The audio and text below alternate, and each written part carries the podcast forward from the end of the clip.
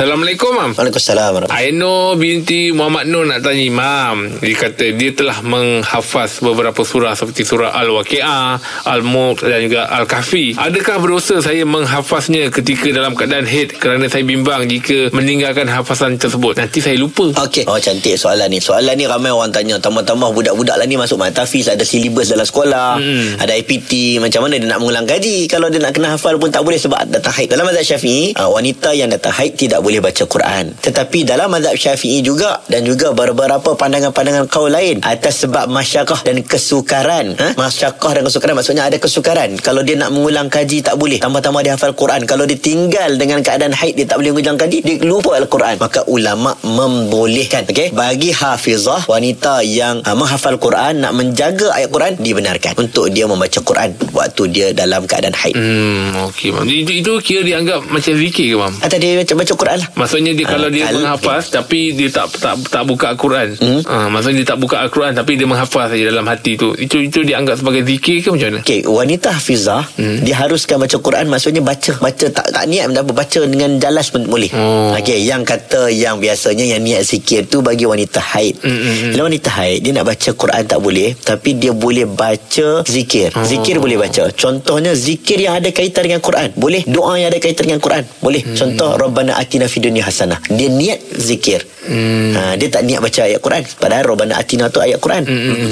Niat zikir. Ha, boleh. Ni yang kes hafizah ni yang hafal Quran ni ini kes lain. Hmm, okey. Ha, okay. Faham, faham. Ha, terima kasih Mam ya.